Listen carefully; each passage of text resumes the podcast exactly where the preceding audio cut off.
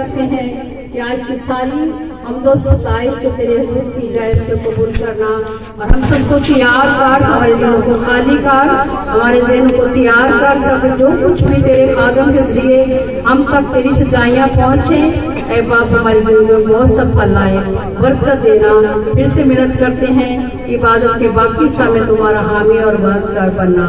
रहम कर फजल कर, तेरा फ़सल हमारे लिए काफ़ी है। हमारी सारी शुक्रगुजारी मुलाजात को अपने ज़ोर मकबूल ठहरा क्योंकि ये सब कुछ मांग लेते हैं खुदावत के नाम से।